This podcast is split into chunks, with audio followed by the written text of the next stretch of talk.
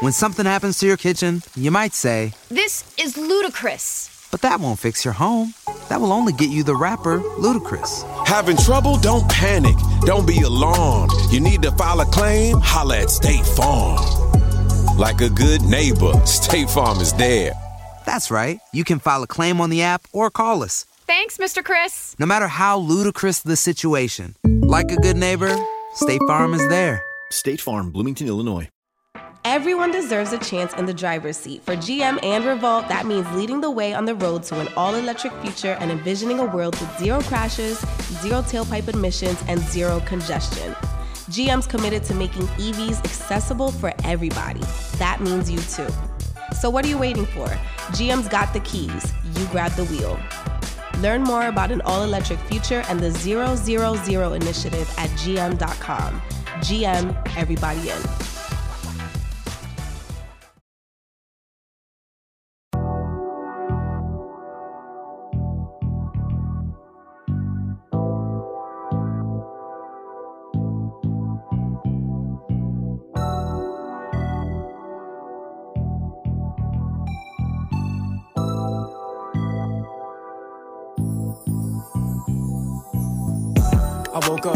Today. My bank account might not agree, but hey, that shit on the way. Me and my niggas laying brick on top of brick till we straight. If you the type that play the victim, you can't come in my space. You know this game ain't for the weak, it's hard to carry this weight. I keep my balance through the ups and downs, I'm never gonna break. You feel the purpose in my spirit when you look in my face. Cause this ain't a second, I can waste. Putting food on plates. Fumbled the bag I still ain't got that disappointment to shake. So now I'm trying to double up on every dollar I make. Money don't buy you happiness, it sure don't take it away. I'm smiling hard as hell every time I step in the bank. We can't be making reckless moves, cause there's so much at stake. When you got some shit to lose, your decisions gon' change. Cause every action got a consequence. Consider your ways. Hardest thing to do in life is elevate through your pain. I can relate to feeling like your life is stuck in the phase. Giving effort, but results just keep remaining the same. Have some patience with yourself, shit ain't as bad as you claim. I seen the homeless nigga smile while he was standing in rain. It's all about perspective. I'm chilling, catching blessings. And cryptocurrency been busting, and I'm well invested. Know that if she rock with me, then she gon' stay protected. Cause even when this shit get hectic, I ain't never stressing. I'm legend. I woke up feeling wealthy today. My bank account might not agree, but hey, that shit on the way. Me and my niggas laying brick on top of brick till we straight. If you the type that play the victim, you can't come in my space. You know this game ain't for the weak, it's hard to carry this weight. I keep my balance through the ups and downs, I'm never gonna break. You feel the purpose in my spirit when you look in my face. Cause this ain't a second, I can waste. I'm putting food on place. Meal. Welcome back, everybody. Season four of the Black Wealth Renaissance Podcast. We back and we better kicking it off. Your boy David Bellard, one fourth of the Black Wealth Renaissance crew, kicking it in, checking it live in Houston, Texas, H-Town. with my bros, Jalen, sir. Jared, and Kelly. How y'all feeling, brothers? What's good, everybody? How y'all doing, What's man? popping? What's popping, y'all? Man, I'm feeling great, dog. Three years in this thing, dog. this has been a the while, game. dog. Hey, man. Season Hey, four man, about to say, go crazy. Hey man, I'm telling you, it is crazy. It's like when we started this stuff, who would have thought we'd have came this far, right? Like we was in Jalen Mamal back room.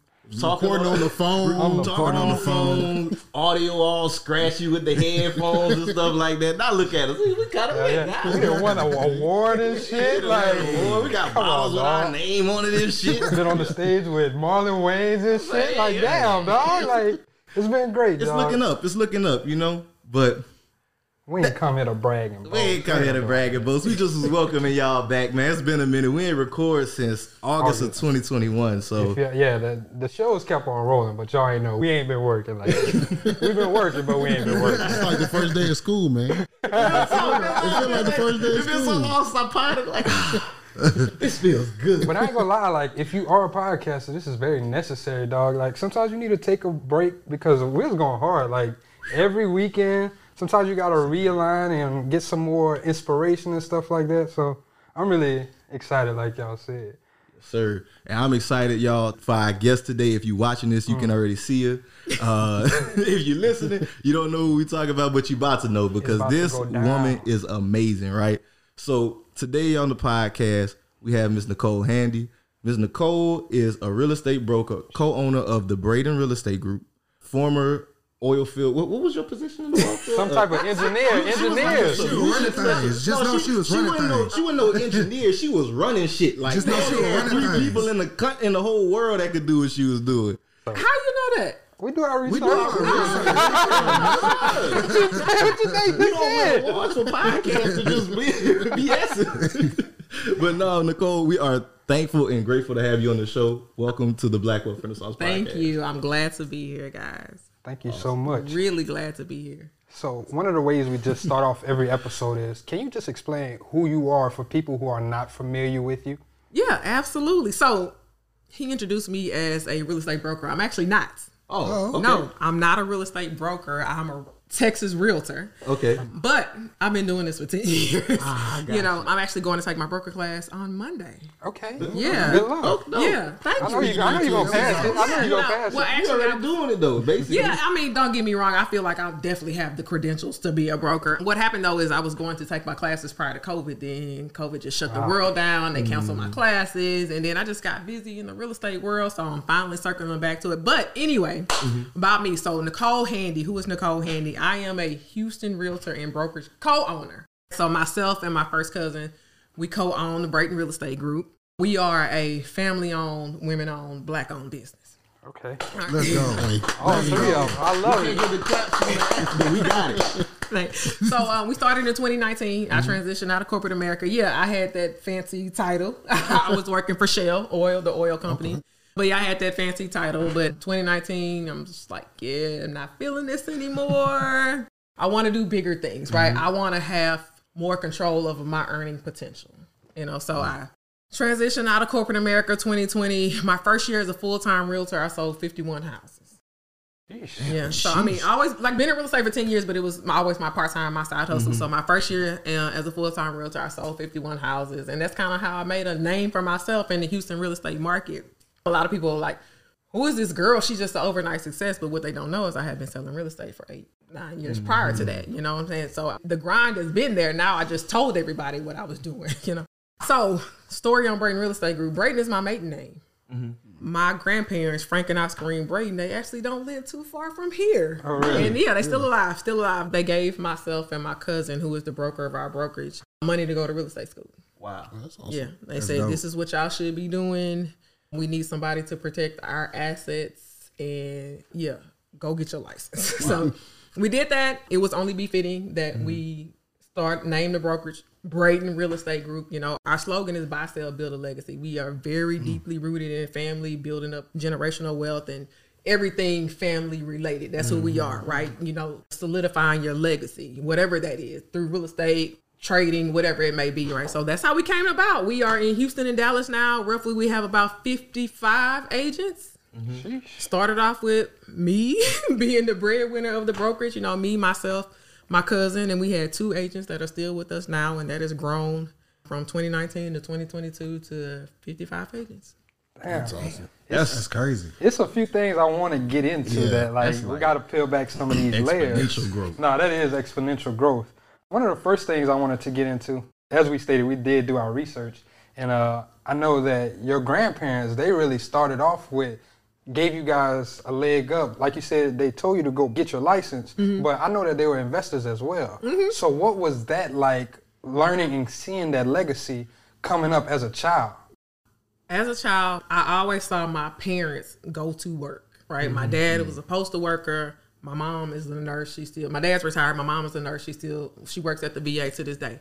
My grandparents, I never saw them work for anybody. Mm-hmm. You know, mm-hmm. everything they did, every dollar they brought in came from their own businesses through their own works. Right. So growing up as a child, I was very fond of that. Mm-hmm. You know, I was intrigued by that. You know, everything they had. I don't even think my grandparents own a credit card. I don't think they probably don't have credit. You know, no, seriously. I mean, I know they have credit, but everything they have, they've paid cash for. You know, their commercial buildings, any land, any property, they paid cash for it. They even paid cash for my parents' house. When my parents got married and bought my grandparents financed the property. Sheesh. And so my parents, they did a 10 year loan, you know, and my parents basically paid them back 10 years, no interest. That, that's, That's even dope, more though. that's Yeah, generational you know? wealth again. Exactly, right there. exactly right. And so Family and- banking. Yeah, and that house that my grandparents bought for them that they paid them back, they still own that as a rental property to this day, right? But I was intrigued by that. Like I never I'm like, they don't use credit for anything. Like everything they have, they pay cash for. Now, honestly, I don't think like that. You know, opium good. yeah, yeah. OPM, other people's money is what's up. You know, leveraging it, but like to be able to do that. You know what I'm saying? To just to have the freedom to say, yeah, I want it. I don't have to ask anybody for it. I'm gonna pull it out of my pocket. I don't have to figure out how I'm gonna go get it. You know, like that to me, yeah, to me, I'm like that is financial freedom. Mm. you know, That's some boss shit right yeah. there. really. Facts. Yeah, just to be able to bankroll the house and then be able to like turn around and do the like a self mortgage through their own family, like that's crazy. Like, what year was this? Do you know like year range they was talking yeah, about? Yeah, this was 1985. That's that's unheard of. What nobody doing that? That's crazy. Hell nah. Like, Yeah. Even their own property, the house they still live in to this day. Now, mind you, it was a big house for back in the day when they mm-hmm. bought it. What in the Hey there. Ever thought about what makes your heart beat a little faster? Oh, you mean like when you discover a new track that just speaks to you? Yeah, or finding a movie that you can't stop thinking about. Well, get ready to feel that excitement all over again because Amazon Prime is here to take your entertainment and shopping experience to the next level. Absolutely. Prime isn't just about getting your packages quicker.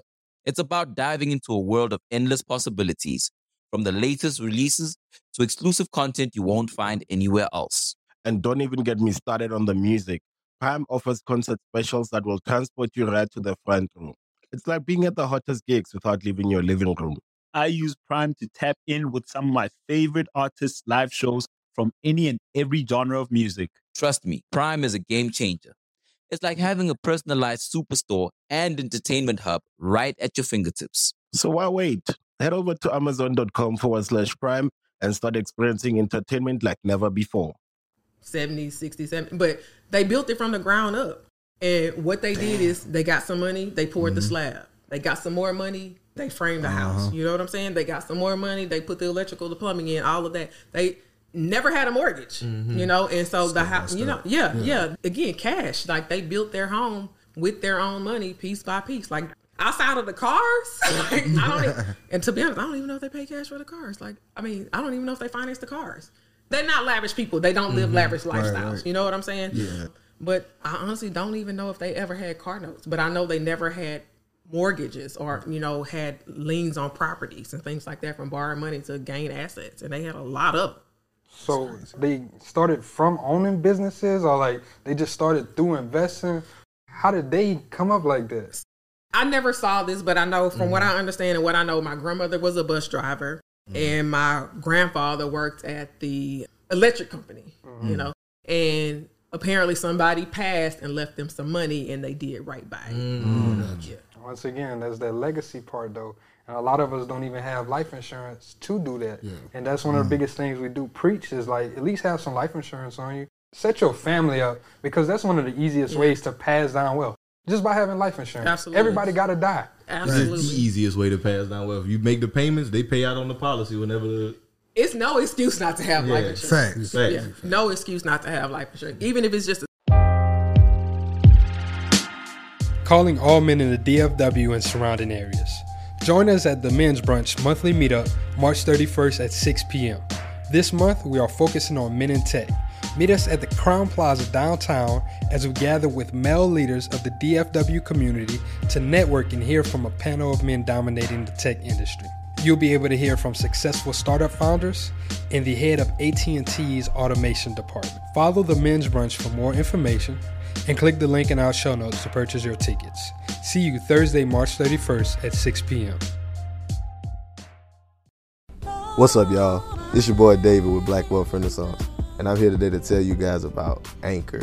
If you haven't heard of Anchor, it's the best place to make a podcast. Anchor is a free app that has creation tools that allow you to record and edit your podcast straight from your phone. Anchor also distributes your podcast across all major platforms, including Apple Podcasts, Spotify, and many others. You can also make money on your podcast with Anchor with no minimum listenership. Anchor is everything you need to make a podcast in one place. So if you're looking to get started on your own podcast, download the free Anchor app or go to anchor.fm. term policy. You know, you get a mm-hmm. term policy young, what you paying twenty five dollars a month? Yeah. like You gotta have something. Less than- Yeah. less than $30. Yeah, yeah. Nikki, I did want to get on this because I do think like the example that your grandparents set was super powerful, right? Seeing that they never have to work for nobody, like how did that plant that seed in you whenever you were working this corporate job, right? Because you had climbed the ladder at Shell, you were there eleven years. Many people wouldn't want to leave that position to go and do mm-hmm. their own thing. Mm-hmm. So to me, it was comfort because I knew I was getting a paycheck every week. But was it really comfort? You get what I'm saying? Mhm. Like, I will say this: I'm somebody that gets bored very easy. You know, Okay. I call myself. I have like this five year itch. Every five years, I got to do something different, or I got to find another job, or you know, be in a new role or something like that. So I was coming up on that five years, but. Again, is it truly comfort Mhm. to be capped out at your earning potential? You know, to want to have more, want to do more, and you can't because you're confined to this amount of money. You mm-hmm. know, and I got to show up and do what they tell me to do every day. And is mm-hmm. it truly comfort knowing that tomorrow, if I don't do this, I'm gonna be gone? You know, is that truly comfort? You know, if you kind of look at like people say, I'm comfortable in corporate America, how truly comfortable are you Mhm. knowing that the fate of your how you feed your family is in the hands of somebody else? Mm-hmm.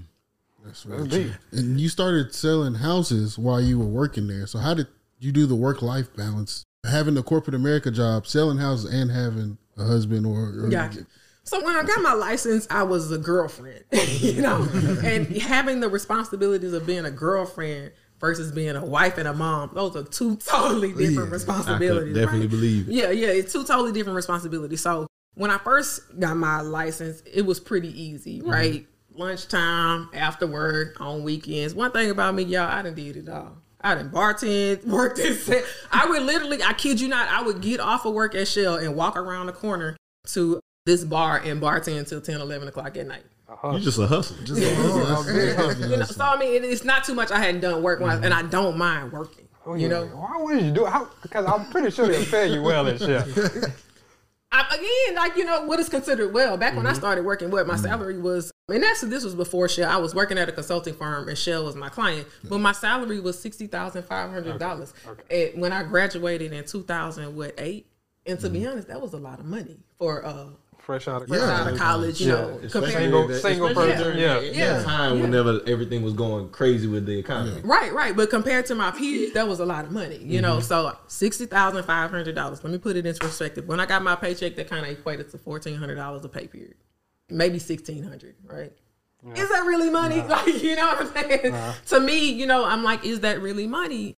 And not trying to downplay anybody that makes that, but when you think about everything that's going on, you have if you're on your own, right? You have rent, mortgage, you have a car payment, you have a lifestyle, you have your student loans, right? So mm-hmm. once you pay all those bills, like, am I really making anything? So bartending was offsetting some of those extra costs I had. I had a lot of student loans. I have a car note in student loans. Let's just be frank, you know, uh-huh. I do. I'm blessed that I was able to go to college, but I have a mm-hmm. car note in student loans.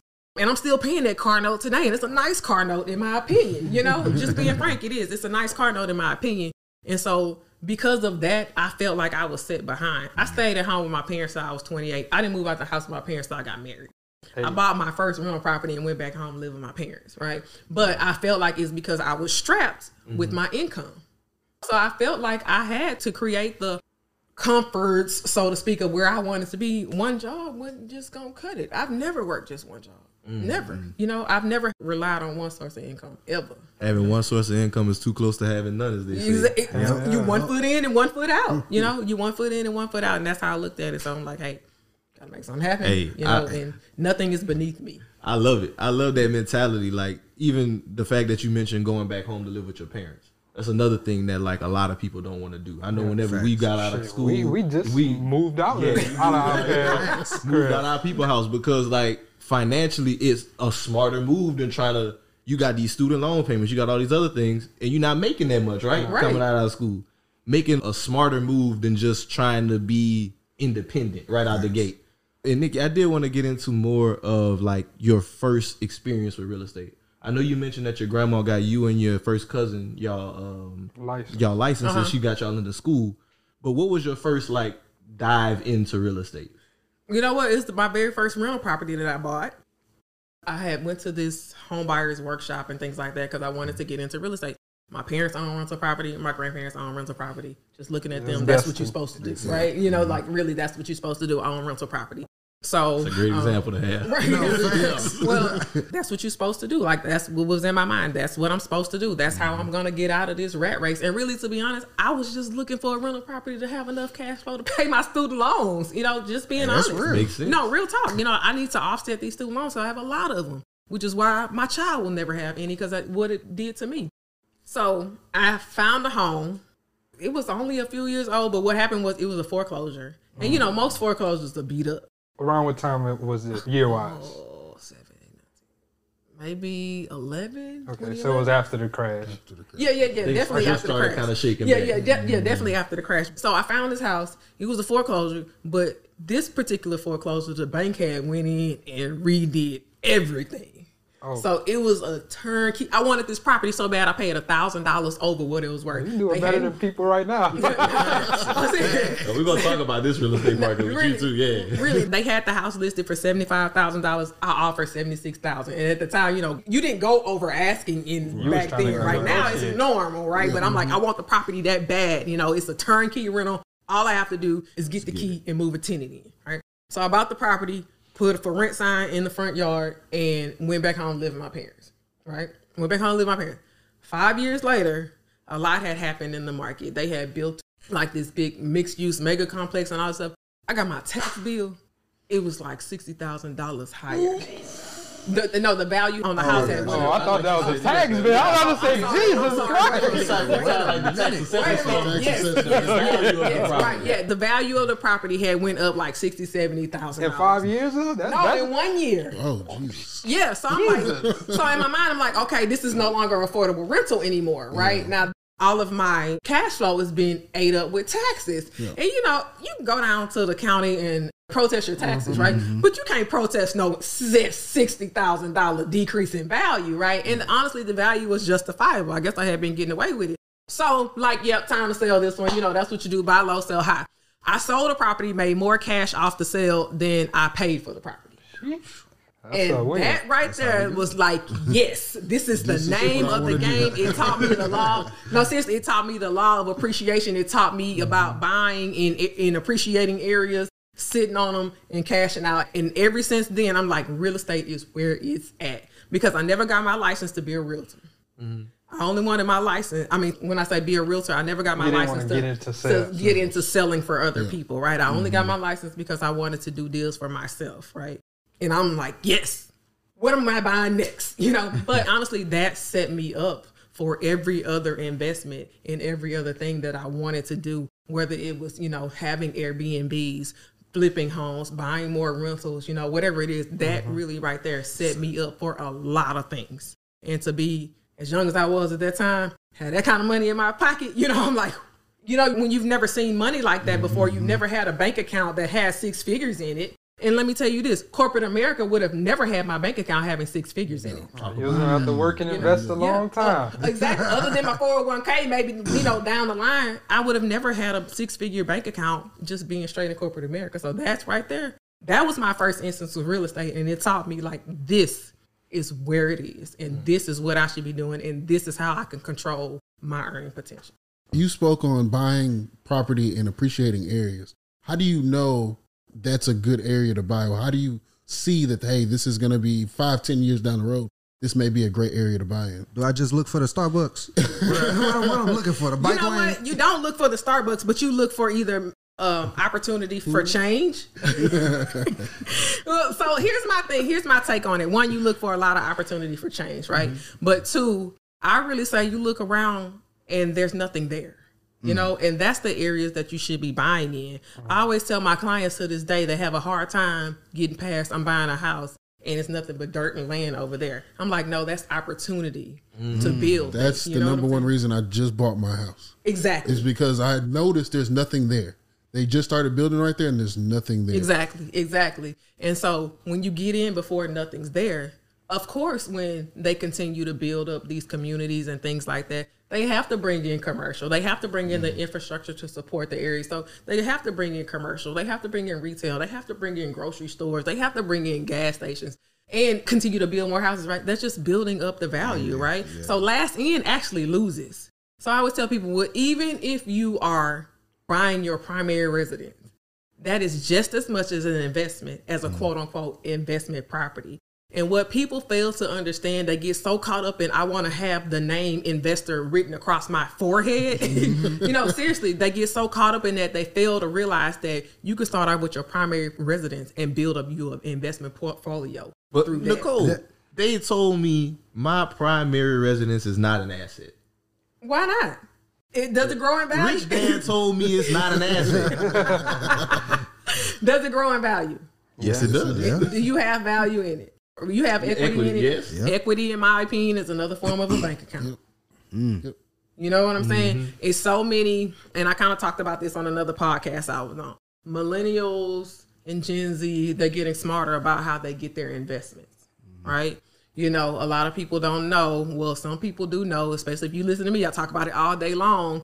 Use FHA loans, which is only three and a half percent down, to get you an investment property. Mm-hmm. Not only that, get you a multifamily. you know, you can get up to four doors using an FHA loan. Furthermore, you can get down payment assistance. Mm-hmm. You can get your investment property with no down payment. Like, but everybody, like I said, wants to wear the investor hat and get these LLCs and all of this stuff to, just to say they and pay twenty percent down on these properties when you can get an investment property for three and a half percent down. Could have kept you cash in your pocket. Kept your cash. Absolutely. And then if you find areas that like that are new builds, a lot of times they'll help you with your down payment. Like on mine, they helped me with like seven percent. They just gave it to me. Really? They just gave it to me. Yeah, there's location based grant programs that just if you buy in a specific location because they want to um, increase home ownership rates in these locations, they'll give you free money. You know, I mean, regardless of the location, if you have a certain credit score, you don't make up a certain amount of money, you qualify for a Texas grant program. You know, that's free money. Like you could buy leave free money on the Yeah, table. You could buy a duplex, triplex, or quad using an FHA loan and with down payment assistance. But that makes sense though. Like even with what you were saying earlier, like they have to. If we're developing an area, if we're trying to draw out businesses, we got to draw out people. Like we got to have people that are gonna patronize these businesses. Folks is gonna go to the gas stations. Folks is gonna go to the like the mixed use commercial business and stuff like that. So that makes sense that they would incentivize people to move out there too. So like you just have to be on the lookout for them types of programs. But I did want to ask you about something earlier that you had said that just like maybe just a peek into your mindset because you were saying like you can take your primary residence, your first primary residence, turn into an investment, and then like what you did is set you up for like the long run, right? Absolutely. Take us to like where you were and what you were dealing with mentally because you just graduated. I just got a good job. I got my first crib. Everybody know I'm doing good, and then I'm about to go live with my people. So tell us, like, was that hard? Was no, that, didn't bother me. And That didn't know bother what? you? No, and the reason why though is because it's what I saw. That's what my family Mm. did. Mhm. You know, it's a little house on Chris Street. When my grandmother and grandfather, when they moved from Louisiana to here, they bought this little house on Chris Street over there on the north side in Trinity Gardens, and they paid four thousand dollars for this house. Yeah, when I kid you, this house is still a rental house in the family today, and damn near everybody in my family has lived in this house at some point in time, except for me. no, seriously though, you know that's, what we did. We leveraged paid our 4,000 families, whether that's you know stay with our, you know, I watched my aunts and stuff stay with my grandparents until they. You know, saved up money to where they could be comfortably living on their own. Like we just didn't. It wasn't just one of those. You eighteen, now go and figure it out. Mm-hmm. Right, you know what I'm saying? That's how we were taught. That's how my grandparents taught us you might have to live uncomfortable or live awkward to be comfortable later on down the life. I'm mm-hmm. telling you, everybody in my family has lived in this house on Chris Street, paying my grandparents two and three hundred dollars rent. you know, you get what I'm saying? And they stayed that No, my grandparents never kicked anybody out, but my aunt and her husband, when they first got married, before they got like on their feet, they lived there. Shoot, my cousin, who is the broker of our brokerage, hell, that was her mom and dad that lived there. She lived there as a baby. Then when she graduated from college, she went back and lived there. You know, and like I said, paying my grandparents two and three hundred dollars rent. Mm-hmm. That's how we got ahead. You know, my grandparents upped the rent when she got a little boyfriend and moved them in. As they should, because he need to be contributing. As they should, right? Facts. But that's how we were taught. Don't go mm-hmm. out and spend all of your money just to have lavish things and then mm-hmm. be broke behind the scenes. Stack up, build up your bank account. You know what I'm saying?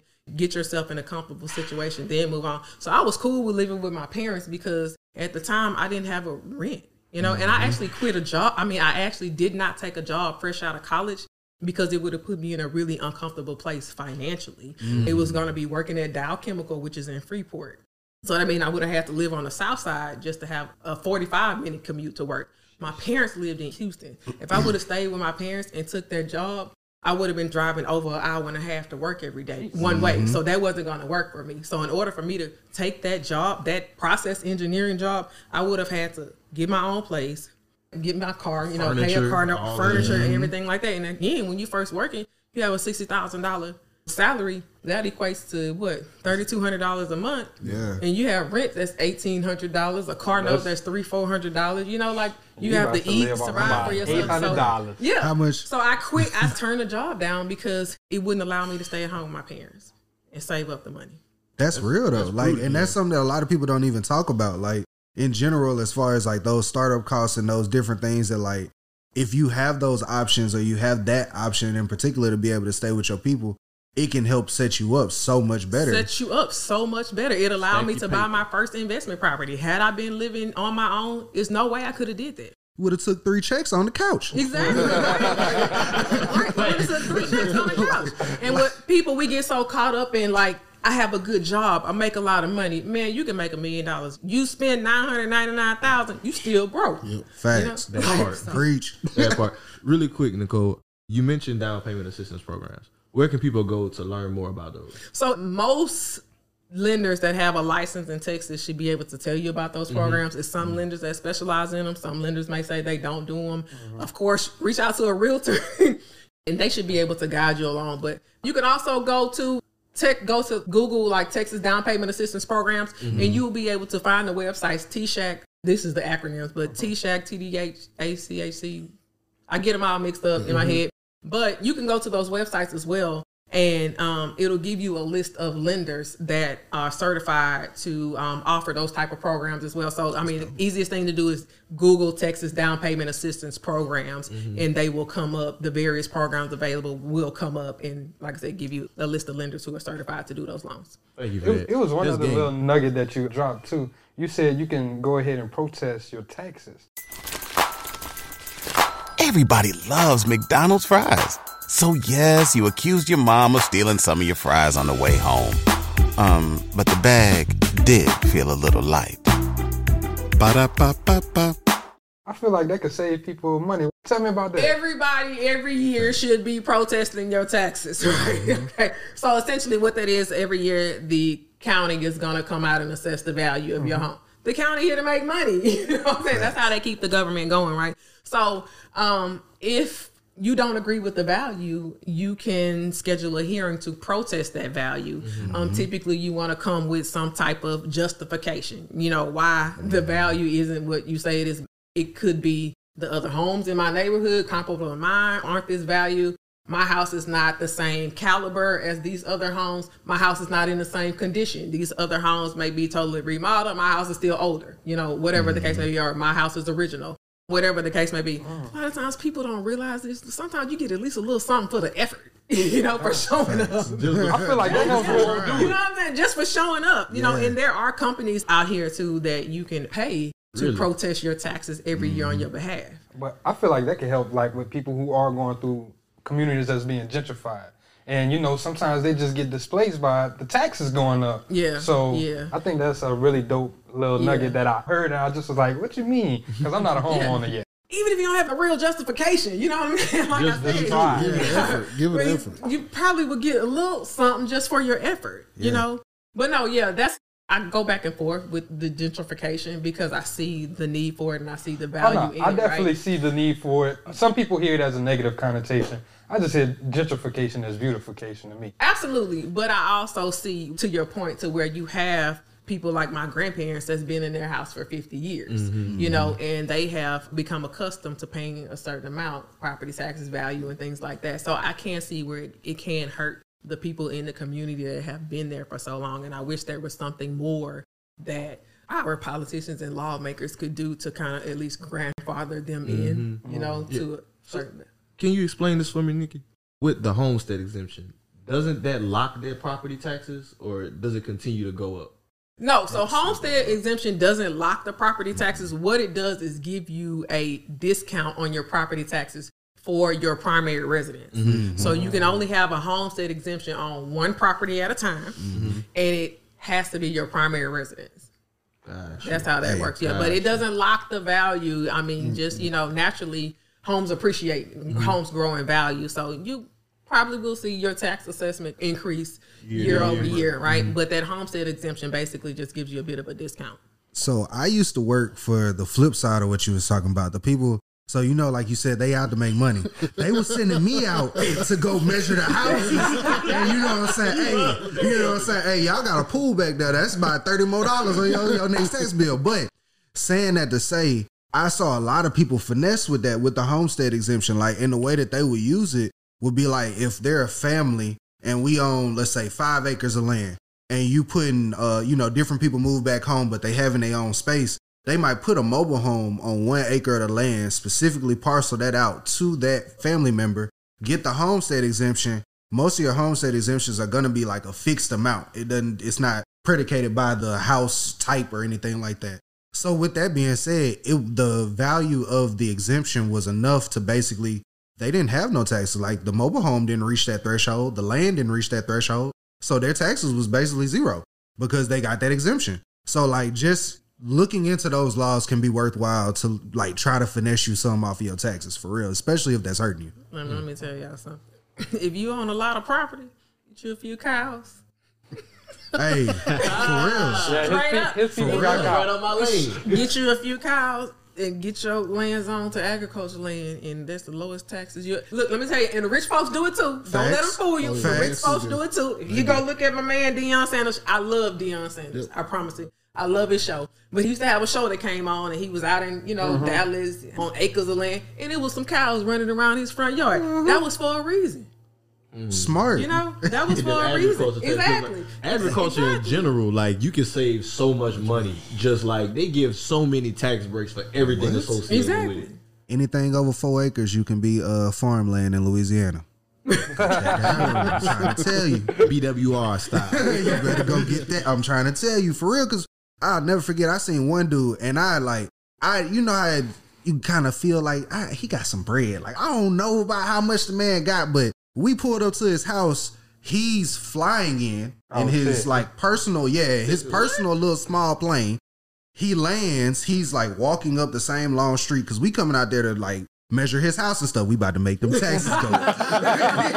and then like we come up to this nice wrought iron gate fence. Like we come up there and in the back, he got some goats. what? What you got these for? Man, look, you know why he got them goats. yeah, like, but yeah, so like I mean, the rich folks do it too. they be all finessing. the time. They and then he had all of that, like his whole strip, his whole airstrip, all of that. That was when I went back and looked at it on the map. All that's agriculture land. Sir, you ain't out there growing shit. but they know the hacks. You know what I'm saying? Yeah. That's the Facts. key. Knowing. You know what I'm Mhm. saying? They know how to get around it. And we get mad like they ain't paying no taxes. You know, I'm a hardworking citizen. I'm out here busting my butt. But they took the time Mhm. to, to, Research. learn. And that's know, how the wealthy stay understand. wealthy. Exactly. They don't Facts. spend their money. They have a lot of money for a reason because they don't spend Well, it. they Or they don't like find to ways taxes. to. Yeah, they don't. You but, you know, they find ways to decrease their tax liability. Sure. I know you wanna- yeah. I want to get into your first full time year as a realtor 'Cause that was because you went crazy, right? I know you laid the groundwork over ten years, right? You got your license, you started in the field way before. It's not like you were an overnight success, but break it down to us. Like, how was it selling fifty one houses in one year? And di- wasn't the total? I don't want to misquote you. Wasn't it like fifteen million dollars in Mhm. sales? Yeah, something like that, close to that. Jesus, crazy. Talk to us about Don't it. you Yeah, like- Talk, talk, talk to us about Don't you that. like a little subtle flex? You know, a something like Something like that. It was actually fifteen point five. Easy 15. No, um, you know, first year stats. well, I mean, first full time years, that's right. But no, um, First uh, first of all, you know, like I said earlier, I'm not shy to work hard. You know Mhm. what I'm saying? And like stuff like that does take hard work. But how I kind of got it right, because here's the thing: you have to get clients in the door, right? You have Mhm. to get people in the door, and I tell people this all the time: you solve people's problems, they will come. You know, Preach. You solve their problems, they will come. Like, and I tell everybody now, nobody listens to me. Like, we have a ton of, of realtors in the industry just in general, and that just hop on social media or be like, "Hey, look at me, I'm cute, I'm this, I'm that, mm-hmm. buy a house for me." It don't work like that. no, it doesn't. It doesn't work like that. You know, honestly, what I started doing, so how I got the people in the door, right? That's the 1st Mhm, thing, right? I got the people in the door is by I said I was gonna get on every platform I could, right? And basically be in everybody's household and basically that's social media, right? Mhm. That's the quickest way to get there. All that door knocking, driving for dollars, you know, cold calling, not my thing. You know, just being frank, not my thing, right? And I wanted to be able to touch a lot of people at one time. So I said, I'm going to use social media to do that. Now, what is my strategy to get them to listen to me? So I started hopping on social media, just giving people free information, you know? And it wasn't, hey, look at me. It was, hey, this is how you can get a house with no money down, Mhm. you know? And I ain't gonna lie, I killed it my first year selling, my average sales price was about $250,000, you know? In the $250,000 a house. That was what I was selling. Affordable housing, right? Mhm. But I will say this majority of my clients got a home with no money down. A good portion of my clients got checks back at closing. You know, so my strategy was, and my strategy still is today, even with the million dollar clients, is to get you a house with the least amount of money out of pocket as possible. Everybody else is talking about, look at this pretty house. I'm talking, look, let me keep your money in your pocket. Here's how we're gonna do this. We're gonna use these grant programs. We're gonna use these other incentives to get your closing costs covered, to get your down payment covered. Now you got a house for nothing. You think people ain't gonna go tell the next man on the block, I got my thousand dollar check back at closing? Yeah, I'm gonna tell everybody. Hey, y'all gonna fuck with me. Don't fuck with her, dog. you know, so I mean, honestly, at one point in time, I said, "Damn, I'm starting to feel like I'm the down payment assistance realtor." You know, but it was cool. You know what I'm mm-hmm. saying? It didn't matter mm-hmm. because I got people in the door with very little money out of pocket. Mm-hmm. You know, in strategy, down payment assistance was just part of the strategy. There's other mm-hmm. strategies, you know, associated with other incentives, but you know, I always hopped on and told them how they can get, you know, come to me and I'll tell you how you can get it. Number one, but number two, you know, I started telling people what I knew and how to protect themselves. You know, and it wasn't just, hey, get an inspection. It was like, hey, get an inspection because this was what's going on. You know, mm-hmm. I put them there. I let them see my value and my worth through my knowledge and my strategies of how I can get you a home for literally very little money out of pocket. You know, and so I still believe in that to this day. You solve people problems, they will come. Y'all, just being honest, even people high income earners, not all of them have cash Yeah. on hand. Mm-hmm. You know, let's just say, uh, what? a Lifestyle creep. Yeah, let's just let's just use a half a million dollar home, right? Your down payment gonna be three percent. All right, so that's fifteen grand. All right, your closing cost gonna be another three percent. You need thirty thousand dollars just to buy a fifteen a half a million dollar home, right? What if I can get you somebody? What if I had a lender or somebody that can get you no money down on a half a million dollar home? Right? I'm taking that. That I'm taking it. Just, but just Every day. But just, just think about it. Just think about it. Like I kind of explained earlier, I had a good job, Mm-hmm. right? But by the time I got paid all my bills, what I had a little bit of money to put in my savings account. People live like that every day. Thanks. You know what I'm saying? People live like that every day. 30, 40, 50,000 dollars. That's just not money that a lot of people have sitting in the bank. And really, it's not because they don't want to, it's because they surviving. You know? They're just trying to make it. But they still deserve a, a, a nice home. You know what I'm saying? They still deserve to have nice things for their families and put their families in comfortable situations. You know what I'm saying? So that's that's that's my angle. Solve people's problems, get people access to resources that they need the most. And so I've always lived by that. I will continue to live by that. I just told all the realtors my secret.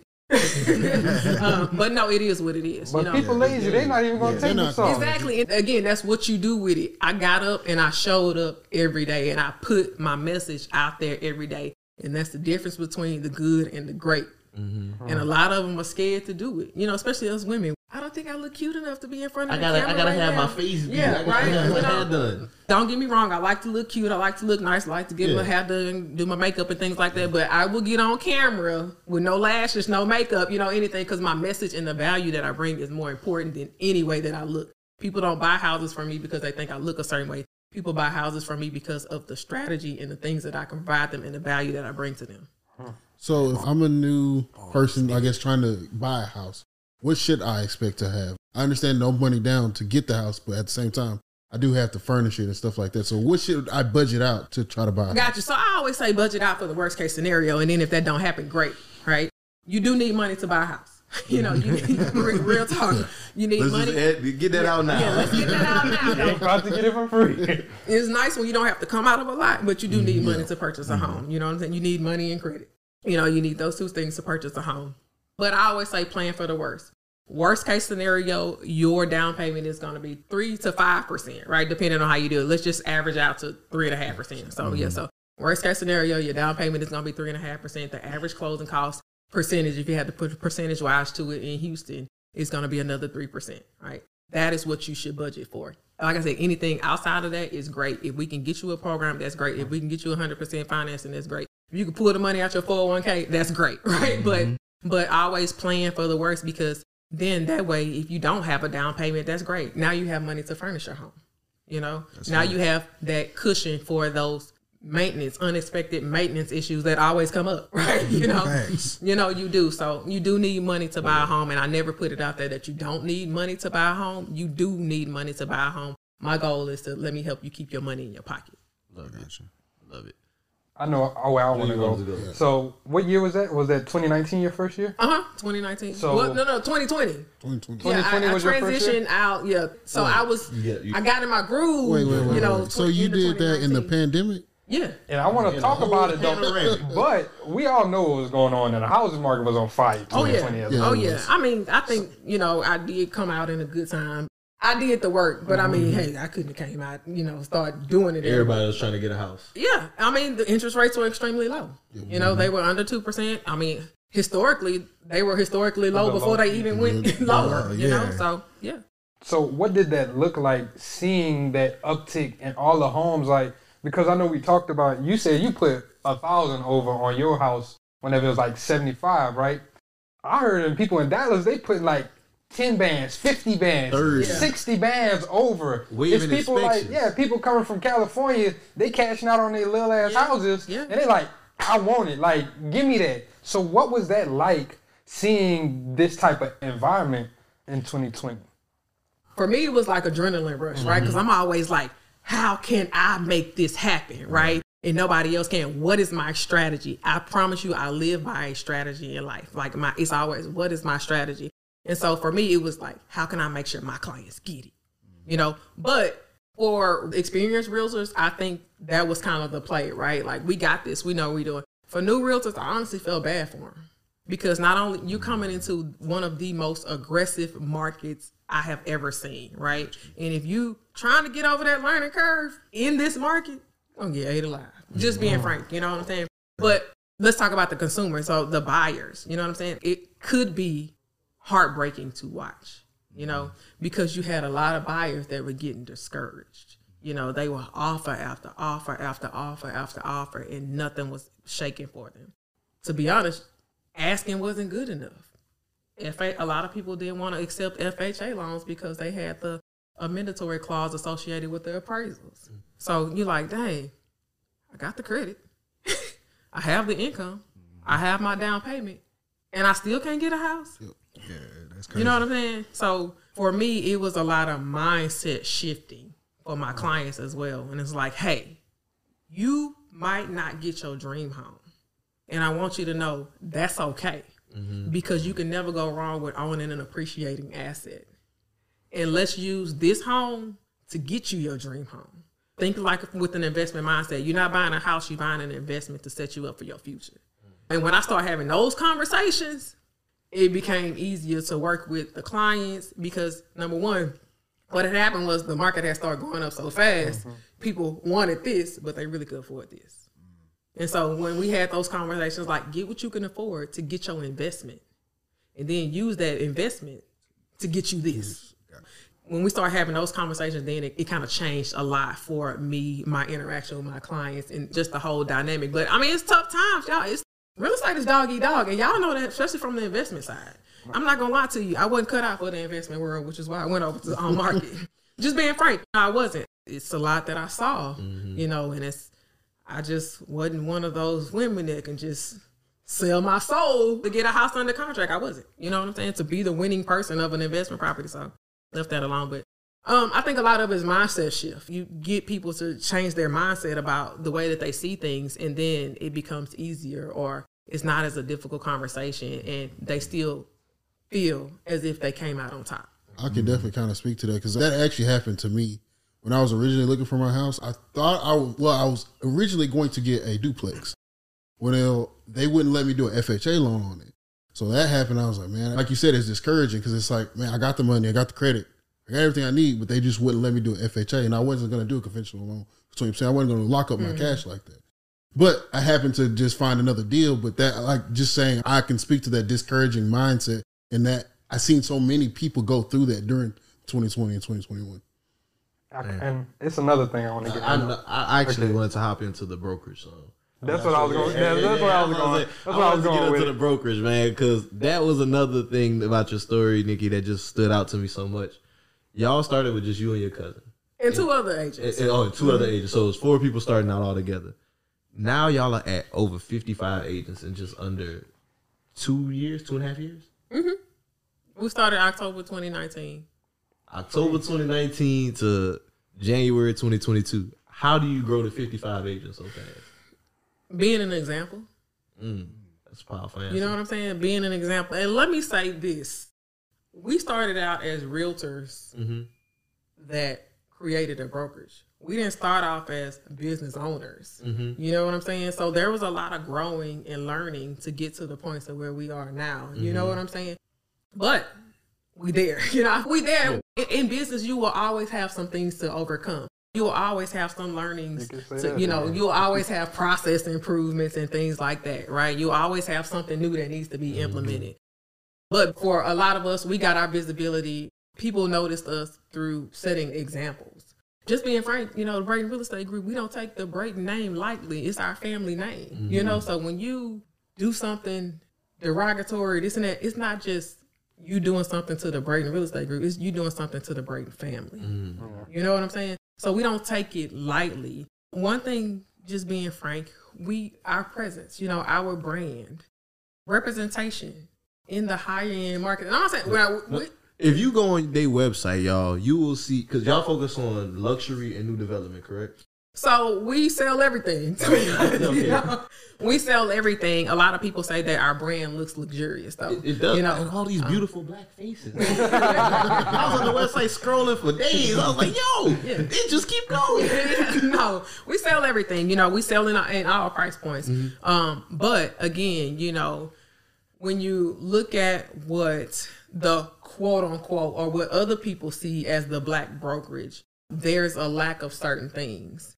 And we did not want to be that brokerage that was also quote unquote lacking. Mm. You know, we wanted to. You get a, okay. Let me back up. when you see black businesses in general, and let's just have a candid conversation, right? Um, when you see black businesses in general, a lot of times it's oh that's a black owned business, right? Mm-hmm. And so, what is the stereotype for black owned business? You could take a little mediocre service, mm-hmm. you know, They ain't gonna be on time. they ain't gonna be on time. You know, they're not gonna be on time and things like that. So we Probably want to, yeah, Yeah. yeah, yeah. And they don't care about feedback and all that stuff. We want to change the narrative of that. That's important to us. You can still come to our black-owned business and get good quality customer service. You dealing with people that's gonna be on time. You dealing with people that care how they present themselves. You dealing with people that care about the knowledge and being a market expert. You know, and be having expertise. And again, that is what we hold near and dear to our hearts because this is not just the Braden Real Estate Group. This is the Braden Family Real Estate Group. you know what I'm saying? And so, setting that example, being that example, we think that is what has attracted other agents to our brokerage. Now, just being frank, that was the first part, right? Now, how do we get over the curve of our offering? You know, we got, you know, other realtors look for something, right? They look for something of value. To join your brokers, you have to have something of mm-hmm. value to give to them, right? So brokers are every block, every corner, right? So that's where we learned, like I said, we were realtors and not business owners, and we had to shift that to be business owners that add value to the people that work with you. And I always mm-hmm. say people that work with you. I would never say people that work for you. But the people that work with you, how do you consistently add value to them? And so that's what we learned that we had to do, right? In order to mm-hmm. bring in agents, we have a very robust new agent training program that we just implemented. It's a 12 week program. We have a new agent advisor that is hands down in the trenches with these agents every day, but they meet twice a week, but it's a full curriculum. And the feedback we've got from it has actually been overwhelming. We've had some new agents come from other brokerages, like the big box ones, and be like, I didn't know, uh, you know, I never got this at my other brokerage. You know what I'm saying? So again, that kind of goes back to my mindset: lead with value. Mhm. Always have something of value. And I'll be honest, I feel like our brand is something of value. You know, our brand and who we are, you know, kind of speaks for itself too. But you know, we will continue to grow because we're always looking for ways to bring value to the people that work with us. If you went on a road trip and you didn't stop for a Big Mac or drop a crispy fry between the car seats or use your McDonald's bag as a placemat, then that wasn't a road trip. It was just a really long drive. Ba-da-ba-ba-ba. At participating McDonald's. And you said you expanded into the Dallas area? Yes. How did that happen? You know what? there was a Dallas agent that I used to work, you know, refer my deals to. And she's our Dallas manager now, but at the time she was an agent that I would refer my deals to. And one day she came to us and she said, I like what y'all doing. I think y'all onto something great. Do you have franchise opportunities? And we like, hmm, we Never don't. thought you about know? that. like you know, no, you know, we don't. You know, we hadn't built it out to anything like that. You know, we're the great real estate group. You know, so we're like, no, we don't. But then we're like, we can open an office in Dallas. You know, we can expand our reach to Dallas. You know, and so that's how that came about. So the agent that was looking for franchise opportunities is now our Dallas office manager. Yeah, so Awesome. yeah, That's so cool. basically we were kind of approached with the, you know, hey, do you have opportunities to? How can I be a part of this, right? and so, I mean, I hope to have franchise opportunities one day. Hmm. So can we talk about this on camera? I know off camera you had mentioned the workings of potentially getting y'all. No, we cannot talk can't- about we that. can't- we can't. Damn. man. You break the story. After that, said no. break the group going crazy. It's gonna break the real estate group all over. Yo, it is gonna go crazy though, dog. Like just from what y'all got, it's very, very amazing. I love seeing Thank what y'all got. going. Thank you. And that's really cool too. That like even you took that approach with it, as far as with the value with the agents, because I've heard that to be like a common agent complaint. Like I went through training, my whatever my license, and that taught me how to not go to jail or do Right. anything illegal. But nobody actually taught me how to sell my real estate, how to get leads, how to do stuff like that. So how that do you makes have sense. the conversation? Some people don't even know how to have the conversation to ask the qualifying questions to see if this is a legitimate client. You know, Mm. what are their immediate needs and wants? How do I, you know, like a lot of people don't even know how to do that, you know? And so it's that little low level of detail that we get into because it's necessary. And it's frankly because, yeah, I'm a realtor. I taught myself, you know. I, I see the value. I have a coach now. So Yeah. me, Jamisha, and I, my cousin, the broker, we have a coach. Every two weeks with our coach, we go through a full curriculum and everything. I wish I would have understood or recognized the value of coaching, mentorship, and training early on in life. I would be a multi-millionaire had I did. And you, you know, so I hear that a lot. So like, what's that difference? Because you already a go getter. So it's like, what's that additional added level of that like mentorship or like that extra person? Like, what does that help? So for me, it's learning from other people. Like I know how to be a doggone good realtor. I did not know how to be a good brokerage owner. There is a mm. difference, right? Mm. And so we get coaching on brokerage ownership. That's our coaching. And just like I said, learning from people that have done this, you know, not wasting time trying to figure it out. And that's what we realized we did early on. We wasted a lot of time trying to figure it out when a lot of people already have the sauce. You know, if you pay for it, like, it's not for free. You know, it's, not for sold, free. not told. Yeah, it's so, exactly. It's sold, not told. You know, they have it. You know, if you pay for it. You know, and so we spend a grip on our coaching, but we see the necessity of it, and it has helped us grow our business tremendously. It helped us from just being frank, being a non-profitable brokerage to a profitable brokerage. And so, had we not invested in, it, we probably would still be on the other side of the table. Right. That's real. I think I heard you say this on Alex and Marlon's podcast. Shout out to Alex and Marlon, by the way. They actually helped us Yeah, put this shout out to. Money uh, Monopolizers. Shout out to Money Monopolizers. You said like people were willing to drop a small car note on college. Like you'll drop a small car note on college, and No, most you'll of buy us- a car. Yeah, facts. Yeah. That's big You'll buy a nice luxury car. Yeah, On facts. and you'll leave there with no guarantee of a job, no guarantee of like being in a better position than you were when you came. A lot of student loan debt. A lot of student loan debt versus, like you said, you invest into a mentor, a coach who's actually doing what they're teaching you how, versus being a professor that's just talking about the shit that the people are actually doing. So it just makes perfect sense when you think about it to learn from people that already doing what they doing. It's not rocket science. Nine out of ten of the things you want to do in life, somebody has already done. You know, unless you Elon Musk or somebody like that, you know, Well, somebody has people still build rockets. Exactly. exactly. Right. Exactly. Right. Somebody has already done it. It's just a matter of what it's gonna cost you to get the information. Mm, that's fact. And that could be money or time. You know? One of my favorite quotes: "It pays to know how to purchase knowledge." Absolutely. It definitely does. Indeed. Well, Nikki, Yeah, this has been amazing. this has been an Right. amazing episode. I do have one last question for us to wrap. Before we wrap, what is a personal finance tip or principle you would like to share with the audience? Like something that you live by. Personal finance tip or principle. so personal finance, get life insurance. I live by that. And see, people don't understand how to leverage life insurance. Mm. You know, Talk about it. Let's talk No, about it. I know we are we pressed for time. No, no, but you know, no, people don't know how to leverage, you know, long term life insurance or the mm-hmm. permanent life insurance as another form of a savings account, mm-hmm. right? We just Talk about it. it costs too much. You say it's a mm-hmm. scam. And It's a scam. all this. It Get costs too much. and invest the difference. Yeah, get right, right. Get term and invest the difference. but I mean, get life insurance. Like the worst thing you can do is die without a will or life insurance. Facts. Facts. Because then all your assets end up in probate court.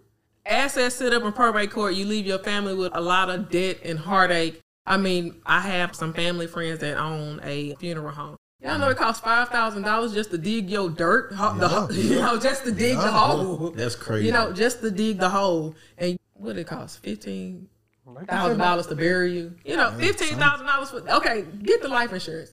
Let them take fifteen thousand dollars and bury you, and let them take that other half. You know, that other big chunk and invest it. Set their children up for the future. Like whatever it is, you know what I'm saying? Like it don't cost nothing. Really? Like it doesn't cost anything. So that's my my one financial tip is invest in life insurance, but also learn how to leverage it for other things than just life insurance, if that For makes sure. sense. You know.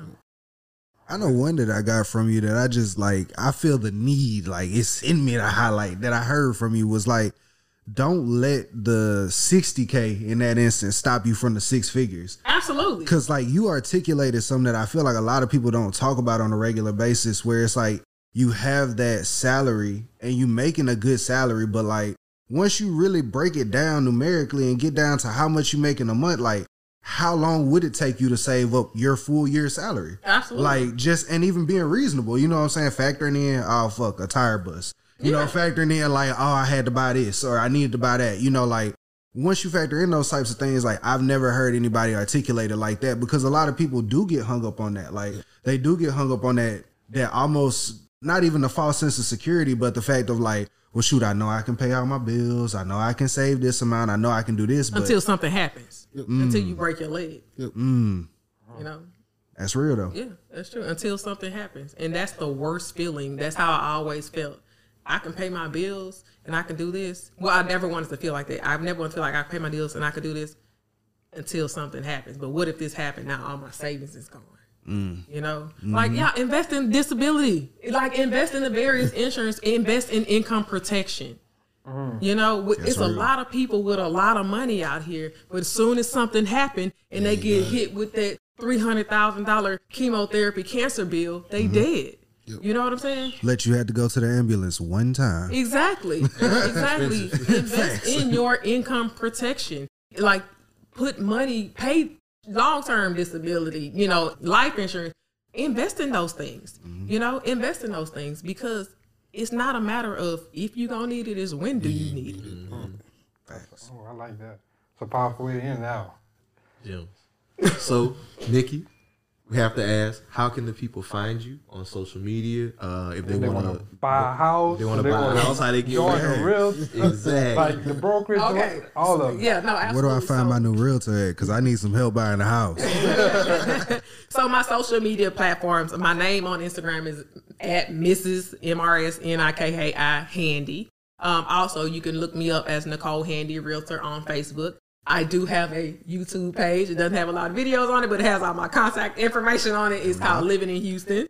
Also, you know, to learn more information about my brokerage, you can go to www.bradenregroup.com or just simply Google Braden Real Estate Group. Interested in joining Braden Real Estate Group? There's a nice button on there that says, I mean, there's a nice careers button on there. Click that, drop us your information, fill out the application, and we will get back to you. All of my contact information is all over my social media. Just click the contact button. You can find me. Awesome. Amazing.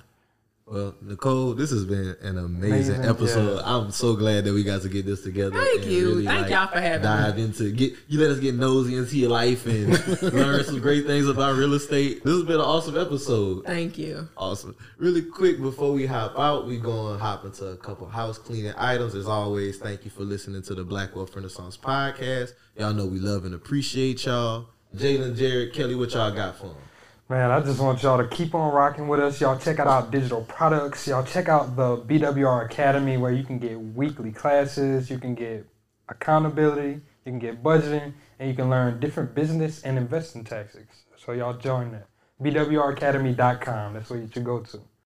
I just say, Cobb, the investing course, man. We've got plenty of digital real estate, digital courses for you, whether it's personal finance, whether it's buying stocks, whether it's crypto, everything. So go ahead and just cop that. Uh, well, I just want to give a major shout out, number one, to one of our sponsors, our water sponsor, Aspira Pura. I also want to formally open the floor and let people know that our podcast is going to be taking on sponsors. So, if you would like to be a sponsor on the Black Wealth Renaissance podcast, if you feel like your product, your service, your whatever would fit for the audience and the dope conversations that we have, please, please check out the information in the show notes. There's going to be a link there for you to go ahead and submit your information as well so we can get back to you and get in contact about those sponsorships. So be sure to reach out. All right. Sure. Last thing, y'all, make sure y'all leave us that five star rating and review. It helps us continue to grow the show and help people find this great message. Wendy's two for $6 lets you mix and match some of our best items, like Dave Single with a 10 piece crispy nugs, medium strawberry lemonade with a spicy chicken sandwich, spicy chicken with a Dave Single, Dave Single with a strawberry lemonade, strawberry lemonade, strawberry lemonade, if you're into that. Chicken Sam, crispy nugs, crispy nugs, strawberry lemonade, Dave's, Dave's, nugs, nugs, Sam, Sam. Whew. Pick what you want at a price you want. Choose wisely. Choose Wendy's two for six. For a limited time, price and participation may vary at U.S. Wendy's. On the card only. Single item at regular price. I switched to Boost Mobile and got a free Samsung Galaxy A23 5G phone. Want to know the best part? Uh, it was free? Nope. The fact that it's on America's largest 5G networks? Nope. It's the ding. Oh, yeah. Love the ding. Right? It's all about the ding. It's the dingarooski, the dingaroner, the ring a ding ding. Unleash your power to save with Boost. Get a free Samsung Galaxy A23 5G phone when you switch. Boost Mobile. Unleash your power. And the ding. Limited time offer. New customers only. Available on select networks. 5G not available everywhere. One device per line. Tax excluded. Additional restrictions apply. See your local Boost Mobile store for details. Everybody loves McDonald's fries. So yes, you accused your mom of stealing some of your fries on the way home. Um, but the bag did feel a little light. Ba-da-ba-ba-ba.